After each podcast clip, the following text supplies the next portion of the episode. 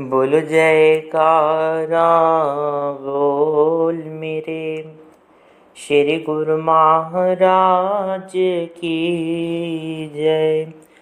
बोलो साचे दरबार की जय।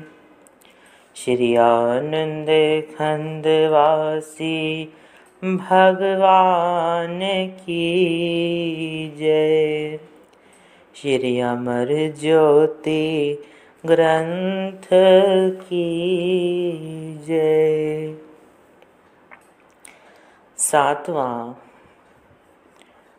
मुर्वक्त का सबक लिया। सजर से, मुर्वक्त का अर्थ है, लिहाज। शजर कहते हैं वृक्ष को।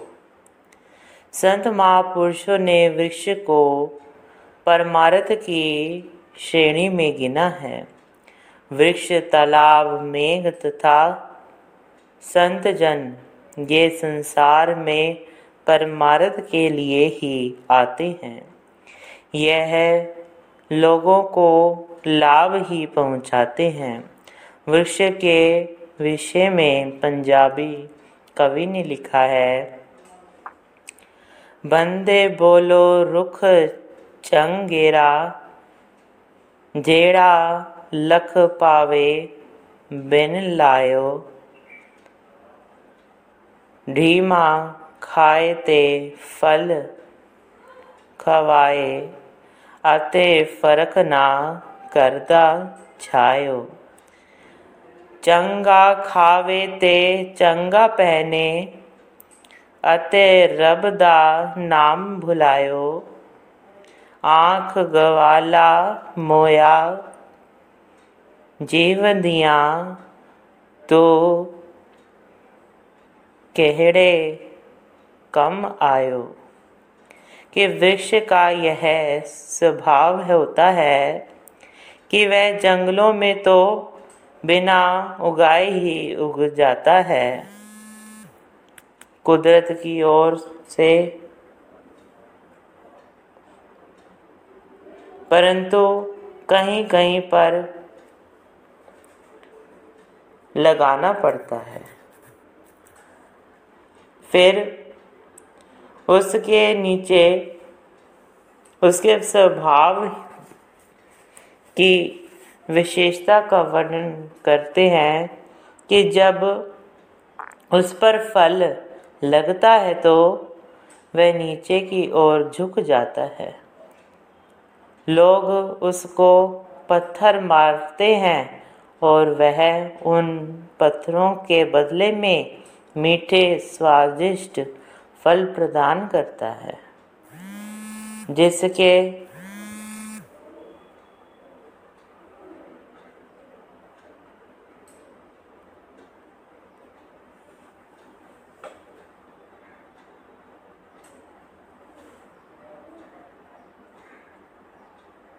जिसके सेवन से स्वास्थ्य बनता है। विश्व के पत्तों से छोड़ झोपड़े बनाए जाते हैं। खाद बनाई जाती है। वृक्ष की लकड़ी मकानों में उप वस्तुएँ अर्थात मेज, कुर्सी, चारपाई बनाने तथा आग जलाने आदि के प्रयोग में लाई जाती है। किसी कवि ने तो इतना तक कह दिया है कि मनुष्य का जन्म यौवन, प्रौढ़ावस्था, बुढ़ापा और मृत्यु समय तक लकड़ी से ही संबंध है। जन्म के बाद शिशु का झूला कुछ बड़ा होने पर बाल्यावस्था में तख्ती खेलने का सामान यौवन में ढाट बाट के लिए लकड़ी का सोफा, मेज, कुर्सी आदि एवं बुढ़ापे में लाठी के सहारे चलना। अंतिम समय दाय संस्कार भी लकड़ी से होना, अर्थात आदि से अंत तक मनुष्य का लकड़ी से संबंध होता है। यह लकड़ी विश्व का ही दूसरा नाम है। संपूर्ण जीवन ही मनुष्य का लकड़ी से सुखदायिनी बनता है। विचार किया जाए तो वृक्ष तो अपने तन से कोई स्वार्थ नहीं। वह कटने के लिए कभी निषेध नहीं करता। चाहे उसे कोई कुल्हाड़ी से काटे अथवा आरे से नीचे रख कर चाहे किसी जाति का मनुष्य उसकी छाया में बैठ जाए, वह सबको छांव देता है। उसके लिए ऊंच नीच सब बराबर है। इसी प्रकार ये जिज्ञासु अपने जीवन को वृक्ष की न्यायी परमारथ बना। कहा भी जाता है भले से भला करे, यह जग का व्यवहार, बुरे से भला करे, ते विरले संसार। कि सर्वसाधारण का यही स्वभाव होता है कि जो भलाई करे, उसके साथ ही भलाई करते हैं।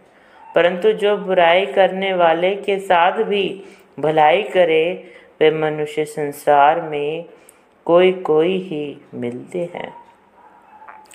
वृक्ष उनमें से एक है। आठवां, तराजू से अदल का हुनर पाया। अदल कहते हैं, इंसाफ या न्याय करना। यह तो सबको विदित ही है कि तराजू सबको न्याय सिखाता है। जरा सी वस्तु घट पड़ जाने पर पड़ला नीचे ऊपर हो जाता है। इसी प्रकार, इसी तरह प्रत्येक मनुष्य को अपनी आत्मा की तुलना दूसरों से करनी चाहिए। इसका अर्थ यह है कि जिस काम को तुम स्वयं अच्छा नहीं समझते, जो तुम्हें स्वयं अच्छा न लगे, ऐसा व्यवहार दूसरों के लिए मत करो। दूसरों को अपने से हीन समझना अपनी ही हीनता है। हर चेबर खुद ना पसंदी बाधिक राम पसंद। जैसा व्यवहार तुम अपने साथ चाहते हो, वैसा दूसरों से करो। नौवे में ये वर्णन आया है, करो एक लाश सबसे एक जैसा।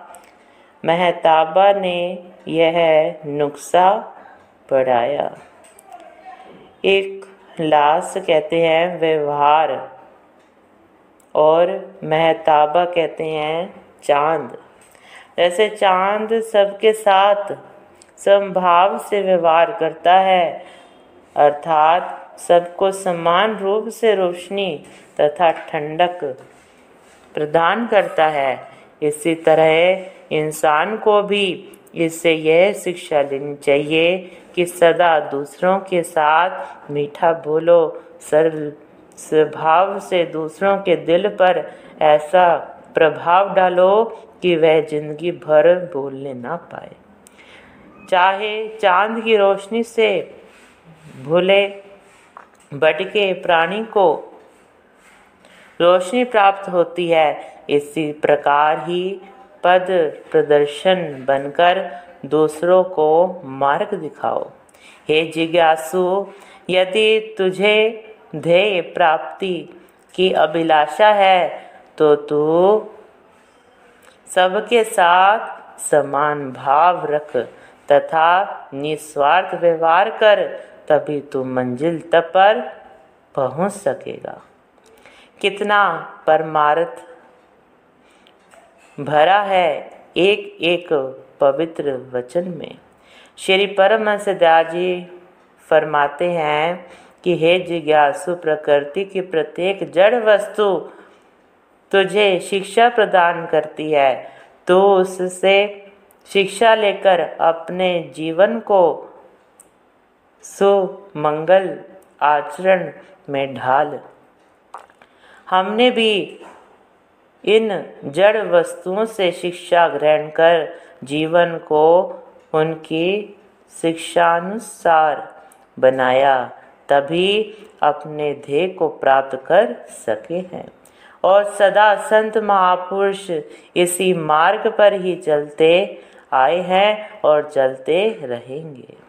परमार्थ परोपकार, समदृष्टि, नया, योचित व्यवहार। सच्चाई तो उनके मुख्य नियम व सिद्धांत है, जिन पर वे चलकर संत महापुरुषों के पदवी प्राप्त करते हैं। अतः आचरण ही जीवन है। आचरण ही ध्येय प्राप्ति का एक मात्र सहारा है, साधन है। इसी मार्ग को अपनाकर मंजिल पर पहुँच जाओ। तेरी तथा सीमा प्रांत को कृतार्थ कर आप आगरा में गए और कई वर्ष कृपा करके कृष्ण द्वारा आगरा में रहे। आप आगरा से कई बार परमार्थ भक्ति का संदेश देने के लिए अन्य स्थानों पर भी जाते थे। इस प्रकार आप एक बार आगरा से गोपाल नगर गए पधारे। वहाँ नगर के सभी स्त्री पुरुष सत्संग में आए।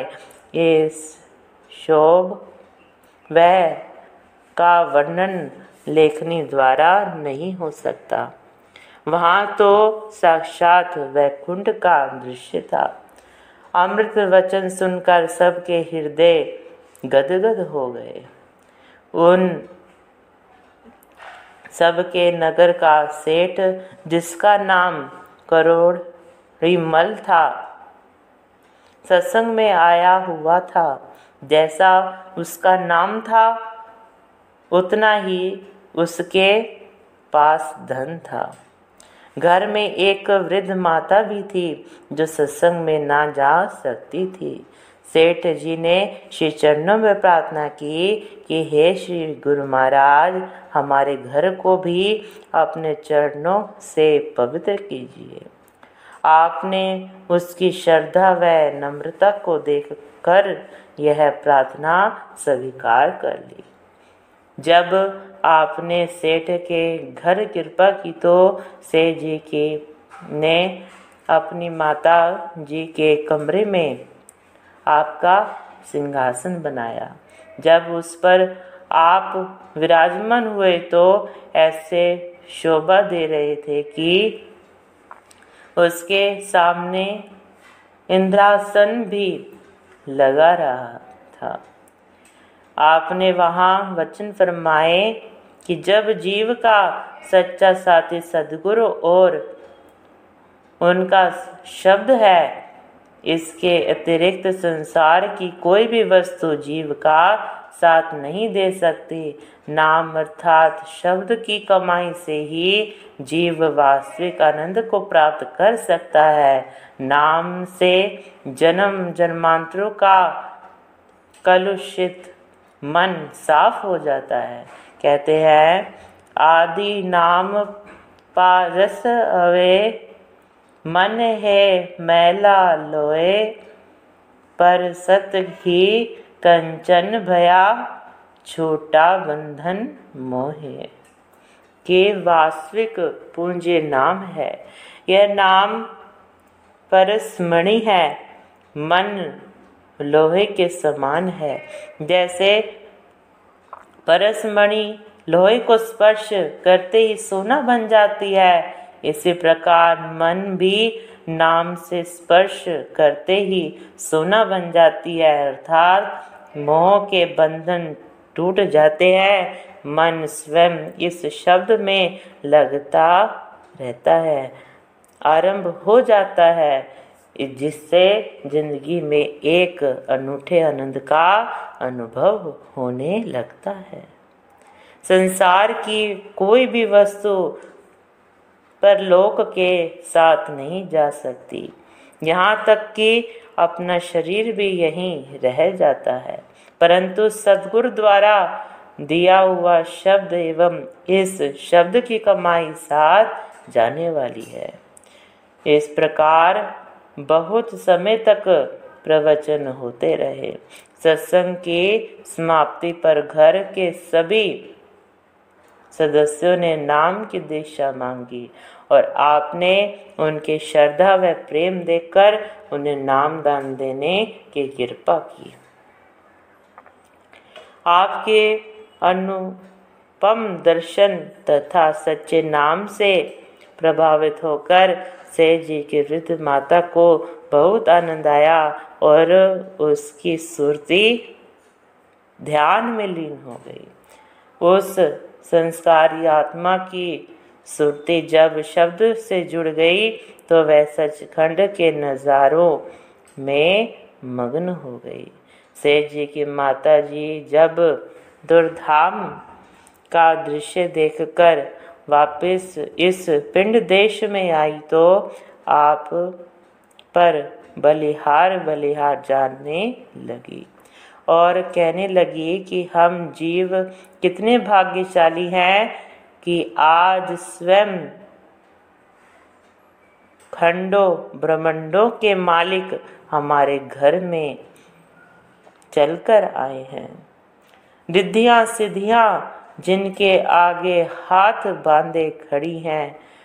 सब देवी देवता जिनकी सेवा के इच्छुक हैं। सेठ जी ने श्री चरणों में विनय के कि, भगवान, यह हमारा जिसमें आप विराजमान है, वह आप अपना ही समझिए और हमारी यह इच्छा है कि हम प्रतिदिन यहाँ आपकी आरती व भजन अभ्यास किया करें।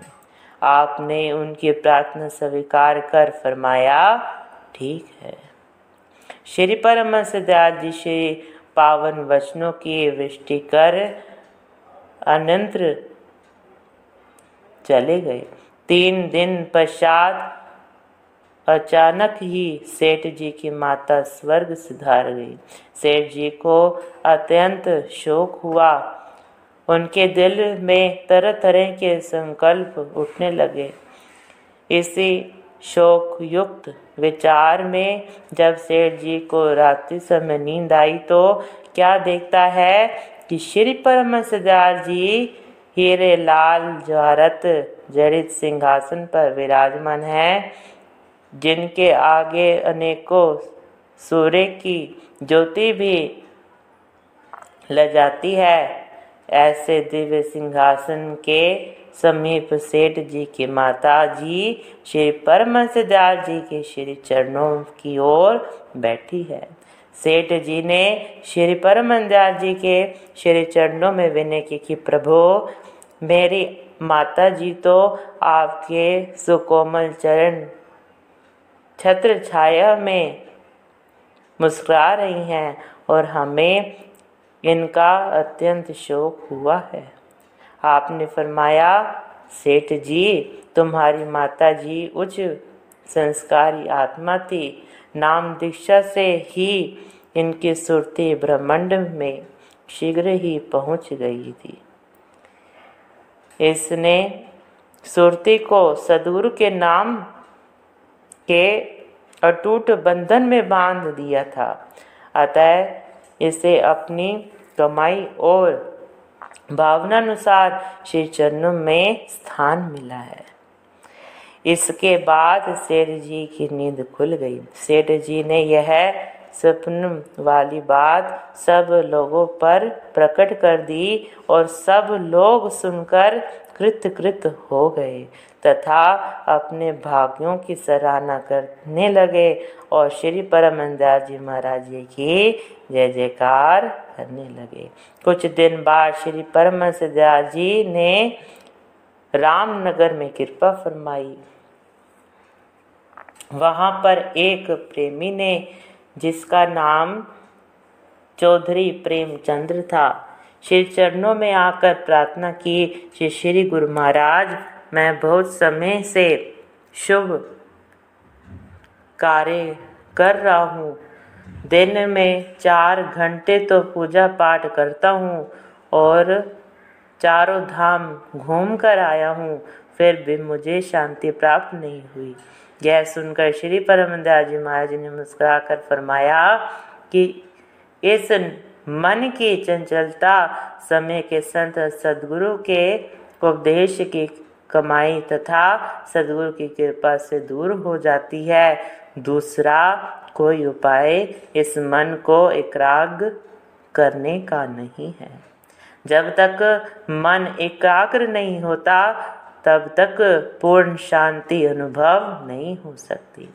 यह तो तुम स्वयं सोच सकते हो कि दुनिया की कोई भी वस्तु किसी के सुपुत्र हुए बिना उत्तम नहीं बन सकती। तो यह जन्म जन्मांतरों का अपवित्र मन बिना संत सदगुरु की शरण में जाने के कैसे निर्मल हो सकती है? तुम जो ग्रंथों का स्वाधीन करते हो, इनकी समझ बूझ और इन वचनों पर चलना भी तब हो सकेगा जब समय के पूर्ण सदगुरु की शरण मिलेगी। वे ही वेद के भेद को जानने वाले होते हैं। क्या इन इस समय के रोगी को हज़ार वर्ष पहले वाले वैद्य से औषध मिल सकती है? यह सुनकर वैश्य चरणों में गिर पड़ा। जैसे ही श्री चरणों में धोली उसके मस्तक पर लगी तो उसकी बुद्धि में प्रकाश होने लगा और सुरती मनोहार छवि की ओर आकर्षित हो गई, मुखमंडल पर आकर्षित हो गई। श्री परमंदाल जी ने उस पर कृपा दृष्टि की ओर उसकी विनय करने पर उसे शब्द का भेद बताया। जब उसने अभ्यास की कमाई की और सुरती को अंतर्मुखी किया तो यह नाम की कमाई के कारण अंतकरण में आत्मिक दृश्य दिखाई, जिस स्थान पर वह पहले सत्संग के लिए जाता था, वहाँ गया तो सभी अन्य लोग चौधरी प्रेमचंद्र के बदले हुए रंग ढंग को देखकर चकित हो गए। अब तो उसकी आँखों में निराली ज्योति और हृदय में अनूठी मस्ती ही लहर झूम रही थी। सबने मिलकर उससे पूछा, तुम्हें क्या हो गया है? उसने उत्तर दिया, बलिहार जाऊँ मैं अपने श्री सतगुरु जी पर, जिन्होंने मुझ जैसे भूले भटके को अपने घर दिखाया और सुरती को इस संसार के मोह से स्वतंत्र कराकर अंतर्मुख बनाया और शब्द का भेद बताया। इस प्रकार वह मुक्त कंड से श्री परमंद्या जी महाराज जी के गुरु अनुवाद गाने लगा। उसकी बातें सुनकर सत्संग में आने वाले अन्य लोग भी श्रद्धा उत्पन्न हुई। वे भी चौधरी प्रेमचंद्र जी के साथ श्री परमदास जी के श्री चरणों में गया। श्री दर्शन कर सबने श्री चरणों में प्रार्थना की कि, माँ प्रभु, आप कुछ दिन यहाँ रहकर अपने वचनों से हमें भी कृतार्थ करें। उनका श्री चरणों में प्रगाढ़ प्रेम, श्रद्धा देखकर श्री परमंदास जी ने उनकी विनय स्वीकार की। एक दिन सत्संग में श्री परमंदास जी महाराज ने फरमाया, इस जीव के सच्चे साथी केवल संत सदगुरु ही है। शेष जितने भी संसारिक संबंध है, उनका आत्मा से कोई भी संबंध नहीं, उनका संबंध मनुष्य के शरीर से ही है। जैसे मार्ग में यात्री आपस में मिलते हैं और बिछुड़ जाते हैं, ऐसे ही मनुष्य का संसार में संबंध है। इसी प्रकार दो दिन अमृत प्रवचन होते रहे। तीसरे दिन चौधरी प्रेमचंद्र सड़क पर चलते चलते गिर पड़ा और शरीर छोड़ गया। तब सब सत्संगी।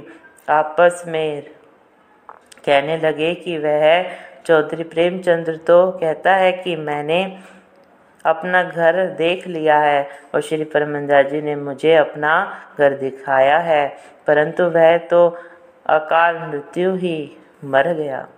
रात्र को उस सत्संग के मुखिया लाल लाल निर्मल दास जी को सपन आया।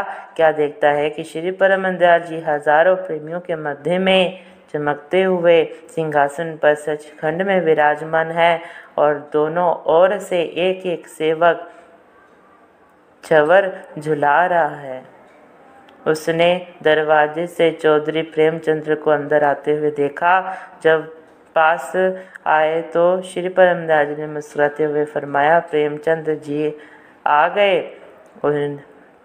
उसने छह चरणों में सिर झुकाकर विनय की कि हाँ श्री स्वामी जी। श्री परमंदास जी ने एक छवर झुलाने वाले को आज्ञा दी। यह छवर झुलाने की सेवा प्रेमचंद्र को दे दो और तुम किसी दूसरी सेवा में लग जाओ। श्री आज्ञा पाकर उस सेवक ने छवर चौधरी साहब जी को दे दी और स्वयं दूसरी सेवा में लग गया। मुखिया निर्मल दास, जब नींद से उठा तो सपन वाली घटना को याद कर बहुत प्रसन्न हुआ और दूसरे दिन सत्संग में जाकर हर्ष से कहने लगा कि मैं अपने आँखों से देख आया हूँ कि श्री परमदयाल जी स्वयं पर ब्रह्मा हैं और कली काल के जीवों को उद्धार के लिए ही इस दुर्धाम पर आए हैं, धराधाम पर। यह सुनकर सब प्रेमियों के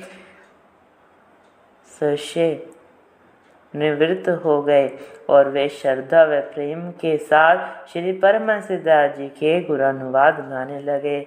तब सब संगत ने श्री चरणों में प्रार्थना की कि हमें भी सच्चे नाम की दीक्षा दीजिए। श्री परमंदा जी ने उनका आगाढ़ प्रेम देखकर उन्हें नामदान से कृतार्थ किया। वे लोग कृत कृत हो गए।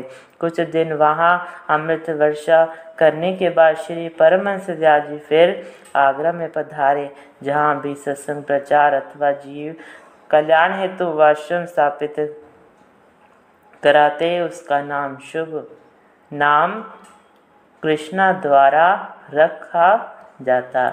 फिर आगरा से टेरी पधारे। पुनः आपने अधिक समय टेरी में व्यतीत किया। टेरी ने शीत की अधिकता थी। परंतु आप केवल एक मलमल का चोला पहनते थे। सर्दी के कारण 11 फरवरी सन 1915 को आपके श्री सुकोमल तन के दाहिने भाग पर फालिज के चिन्ह प्रतीत हुए। बन्नू कोहाट तथा अन्य स्थानों से डॉक्टर बुलवाए गए, परंतु डॉक्टरों की कुछ समझ में नहीं आया। अब स्वयं पारब्रह्म, सृष्टिकर्ता एवं कर्णधार से थे। आपने जबकि बाल्यकाल से ही योग साधना से देहास पर विजय प्राप्त कर ली थी, तब आपको भला सर्दी क्या कष्ट दे सकती है?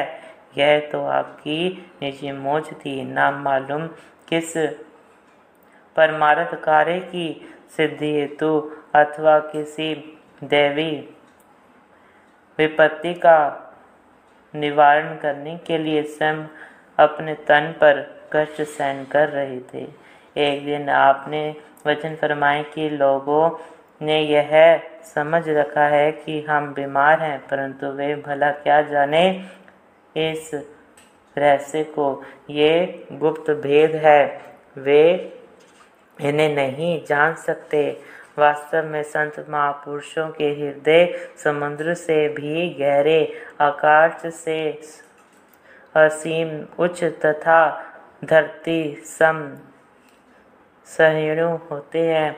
वे गुप्त रूप से मायावी जीवों का कष्ट अपने पर लेकर उन्हें भक्ति का सुगध मार्ग बतलाते हैं। इन रहस्यों को जीव बुद्धि समझ नहीं सकते, समर्थ नहीं है। आपके आगमन से पहले सीमा प्रांत में अधिकाशत लोग भक्ति मार्ग से भटक चुके थे। अतएव मोह, ममता एवं तृष्णा की ज्वाला में रात दिन झुलस रहे थे। आपने निरंतर सदुपदेशों की पावन धारा बहाकर संत बस हृदयों, दुखी हृदयों को शीतलता प्रदान की। इस प्रकार प्रत्येक कष्ट को सहन करते हुए आपने सीमा प्रांत की दशा को सर्वथा पलट दिया। आपने संत महापुरुषों के स्वाभाविक लक्षणों को श्री रामचंद्र जी महाराज, श्री राम चरित्र मानस की इस चौपाई के अनुसार सत्य सिद्ध कर दिया। साधु चरित्र सब, शुभ चरित्र कपासु, निरस विरत गुण में फल जासु, जो सही दुख परछिद दुरावा बंदने जेहि जग जस पावा। इस संतों के चरित्र कपास के समान कल्याणकारी हैं। ये चरित्र देखने में तो हैं। रस रस रहित, परंतु उसका फल बड़ा गुण युक्त है। कपास के रस तो कुछ नहीं, परंतु उसका फल गुण युक्त है। कपास, गर्मी, शीत वर्षा सहन कर उत्पन्न होती है, केवल दूसरों के भले की खातिर। वह कपड़ा बनकर दूसरों के तन को ढकती है, अर्थात आप दुखी सहन कर दूसरों को सुख पहुंचाती है। इसी प्रकार संत महापुरुष भी संसार में पहले कठिन साधना करके, फिर संसार में अनेक कष्ट सहन करके जीवों के अवगुणों को ना देखते हुए उनका सुधार करते हैं। इसी से वे वंदना के योग्य हैं। टेरी से आप 13 अक्टूबर सन 1915 को आगरा पधारे। आगरा से जयपुर गए। यहाँ भी आपने सत्संग के लिए आश्रम तैयार करवाया। राजस्थान का मुख्य केंद्र जयपुर को ही बनाया। आपने सत्संग से जन जन के अंदर एक जागृति ला दी। अतः अतः सत्य पद दर्शाकर बोली भड़की मानवता को सन्मार्ग पर लगाया। पुनः आपको टेरी निवासी लेने के लिए आए। तब आप को हाट से होते हुए टेरी पधारे। श्री परम जी टेरी को अपने वचनामृत से लाभान्वित कर रहे थे। आपकी महिमा आसपास के क्षेत्रों में भी फैली हुई थी। अतः एक दिन पंडित भगवान दास नरयाब निवासी आपके श्री चरणों में श्री दर्शन को आया। भक्ति तथा वैराग्य की अवस्था में आँखों में आँसू भरकर श्री चरणों में प्रार्थना की कि, महाराज, मेरा उद्धार तो असंभव नज़र आता है। मैंने ऐसा से ऐसे कर्म किए हैं जिसका वर्णन नहीं किया जा सकता। लाखों जीव शिकार में मरे हैं। और क्या क्या विनय करूँ? जब उस उनके संबंध में सोचता हूँ तो निराश हो जाता हूँ। श्री परमंदास जी महाराज जी ने उन्हें धैर्य देते हुए फरमाया कि अब आप उनका कोई भी ख्याल दिल में ना लाएँ। और निरंतर भजन अभ्यास करते जावें। आपका अवश्य उद्धार होगा। देखो, वाल्मीकि जी डाकू थे।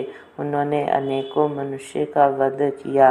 राम राम की जगह मरा मरा जाप। अर्थात अजबा जाप के अभ्यास से ऐसे उच्च कोटि के संत हुए कि उन्होंने श्री रामचंद्र जी के जन्म से पहले हज़ारों वर्ष पहले ही श्री रामायण लिखकर रख दी और श्री रामचंद्र जी की धर्म पत्नी सीता जी भी उनका पानी बढ़ती थी।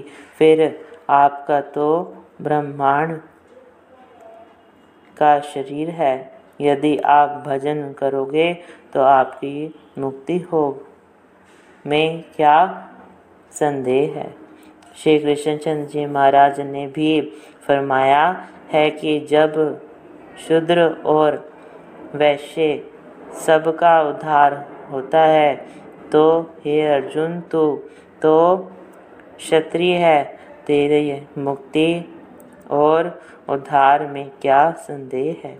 श्री परमदास जी ने पंडित भगवान दास जी को फरमाया कि आप भजन ध्यान में लगे रहो धीरे धीरे सब ठीक हो जाएगा।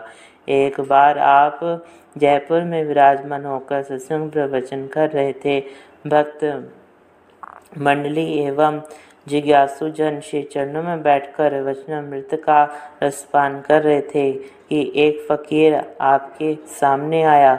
आपने पूछा, फकीर साहब, बड़ी मुजत बाद आए? इतने दिन कहाँ रहे? उसने बड़े गर्व से कहा, वाह बाबा, यूँ ही तो छह वर्ष व्यर्थ नहीं किए। आखिर एक सिद्धि तो प्राप्त कर ली है। जिस इरादे पर चल ले थे तो भटकते ही रहना था क्या? कुछ पाना चाहिए, सो पा लिया। आपने कहा, आखिर कौन सी बड़ी शक्ति प्राप्त हुई है? है, हमें भी तो देख खाओ उसने कहा, यदि आप देखना चाहते हैं तो यह लीजिए, देखिए। उसने छठ से आँखें बंद की और मुख में कुछ कहते हुए लोटपोट होता हुआ, देव दुर्लभ मानव काया को पलटकर मृग बनकर कुलाचे भरने लगा। कभी इधर भागता तो कभी उधर। जब कुछ देर उसने अपना मनोविनोद कर लिया तो वह अपनी काया कल्प कर मनुष्य रूप धारण करने के लिए खूब ज़ोर लगाने लगा। भक्त मंडली, यह सब देख रही थी कि आप श्री परमंदार जी उसे मात्र देख रहे ही रहे थे। वह काया कल्प करने के लिए छटपटाने लगा। कभी इधर से सिर टकराता तो कभी भूमि पर गिर, गिरकर माथा पटकता, परंतु अपने कार्य में सफल न हो पा रहा था। भक्त ने विनय किया कि, प्रभु हाँ इसे क्षमा कीजिए। आपने फरमाया कि जब तक यह संकल्प ना करे कि मैं पुनः इस प्रकार नहीं करूँगा, तब तक यह अपनी पहली अवस्था में नहीं आ सकता। उस मृग रूपी फकीर ने संकल्प किया और क्षमा याचना की। वह अपने पूर्व देह को प्राप्त हुआ तो आपने फरमाया, मनुष्य तो अपने इच्छाओं एवं भावनाओं के अधीन पहले ही मन, पशु, तुल्य कर्म करने में निरत है। फकीरों का काम तो उन्हें मानव जन्म की विशेषता का बोध कराना है। आत्म जागृति ही मनुष्य की साधना है। मनुष्य बनकर पुनः जानवर बनने के लिए साधना करना कितनी ज्ञान, ज्ञा, अज्ञानता है और फिर फूला नहीं समाता। अपनी अज्ञानता पर कि मैंने कुछ पा लिया है, यदि पाना ही था तो वास्तविक वस्तु को पाने का प्रयत्न करना, जिससे पुनः जन्म, मरण के चक्कर में ना आना पड़ना। साधु का वर्णन तो यह है, जैसे किसी आरिफ ने कहा है, आबो गिल बरहम जर, दर खुदरा बखुद जुसदर मदाम। कफ से जुसु। वियत शिखम तम दीदा। बस्तन सोए यार। अर्थात पाव, पाँच तत्व के शरीर से मुँह फेरकर अपने आप को अपने में ही सदैव खोजना अल्प ज्ञाता के पिंजरे रूपी बंधन को तोड़कर आँखें प्यारे की ओर लगाए रखना यही एक सच्चे जिज्ञासु का कर्तव्य होता है। फकीर ने क्षमा याचना की और आपसे प्रभावित हो।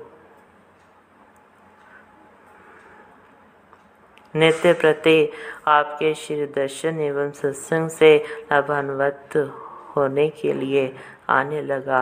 भक्त मंडली, इस अगम लीला को निहार, नतमस्तक हो। आपके गुणानुवाद गाने लगी और अनायास ही भक्त जी ने कहा कि पूर्व पुण्यों के फलस्वरूप हमें पूर्ण संत पुरुषों की सुसंगति का सुअवसर प्राप्त हो गया है। इससे पूर्णता लाभ उठाना चाहिए। एक बार आप टेरिक में भक्त भगवान दास जी के घर ठहरे हुए थे। एक दिन राजयोग ज्ञान योग कर्म योग आदि विषयों पर सत्संग करते करते प्रेम योग की उच्चतम योग बतलाकर हर्षाति रेख हो, आनंद मगन हो गए। नैन मूंद लिए और आंसुओं की धारा बहने लगी। प्रेमी जन इस दृश्य को देखकर कि महापुरुषों की लीला अगम है। मौन हो, निहारते रहे, परंतु नंदलाल भक्त जी तो मानो, इस दिव्य रूप को निहारने में आनंद मगन हो, समाधिस्थ हो गए। कुछ समय पश्चात आपने खोले और अपनी पूर्वत अवस्था में प्रवचन आरंभ किए। सभी भक्तजनों का ध्यान बार बार उस भक्त जी की ओर खींचता चला जा रहा था। कि वे अभी तक समाधि अवस्था में बैठे हुए हैं। आपने सबकी ओर निहारते हुए फरमाया,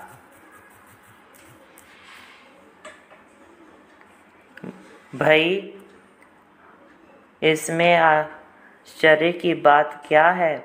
यह सब हार्दिक विशुद्ध प्रेम का परिणाम है।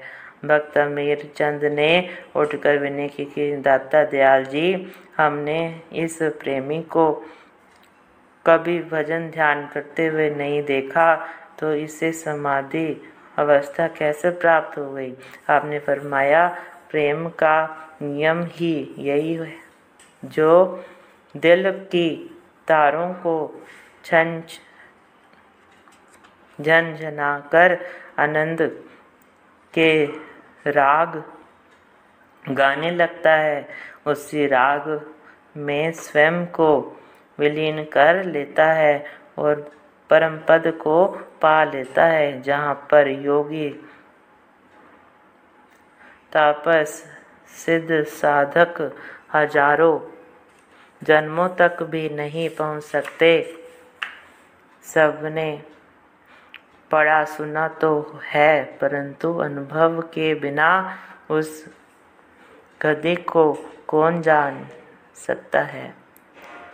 उद्धव ज्ञानियों के सिर मोर नीति निपुण और श्री कृष्ण जी के सखा थे।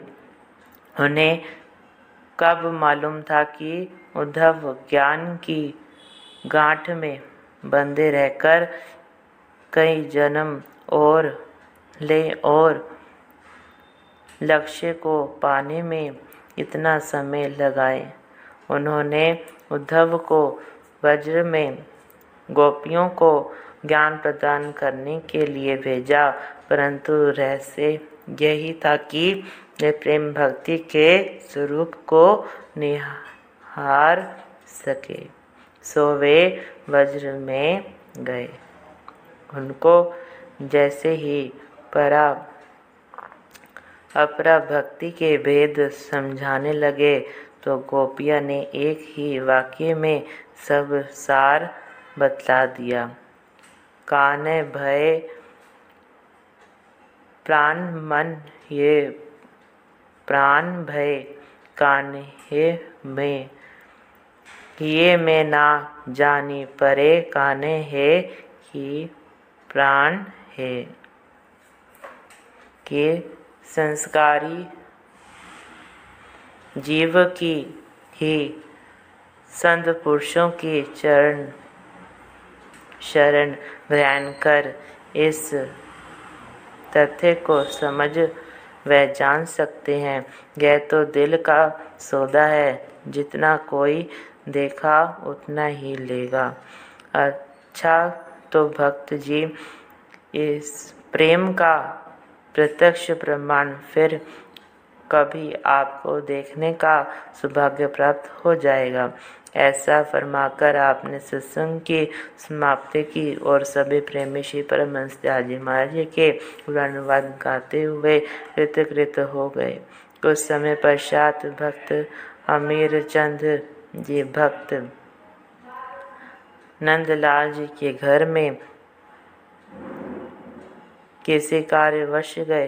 भक्त जी से बातचीत करने में संलग्न थे कि भक्त जी उठे और कहने लगे, भक्त जी, देखो, अभी मुझे आपसे बात करने की फुर्सत नहीं, क्योंकि श्री परमदास जी महाराज जी ने भक्त भगवान दास जी के घर जाते हुए मार्ग में ही इधर आने का विचार कर लिया है। अतः मुझे अभी उनके आगमन की तैयारी करनी चाहिए। भक्त अमीर चंद जी ने कहा, नंदलाल, फकीरों की दुनिया निराली होती है।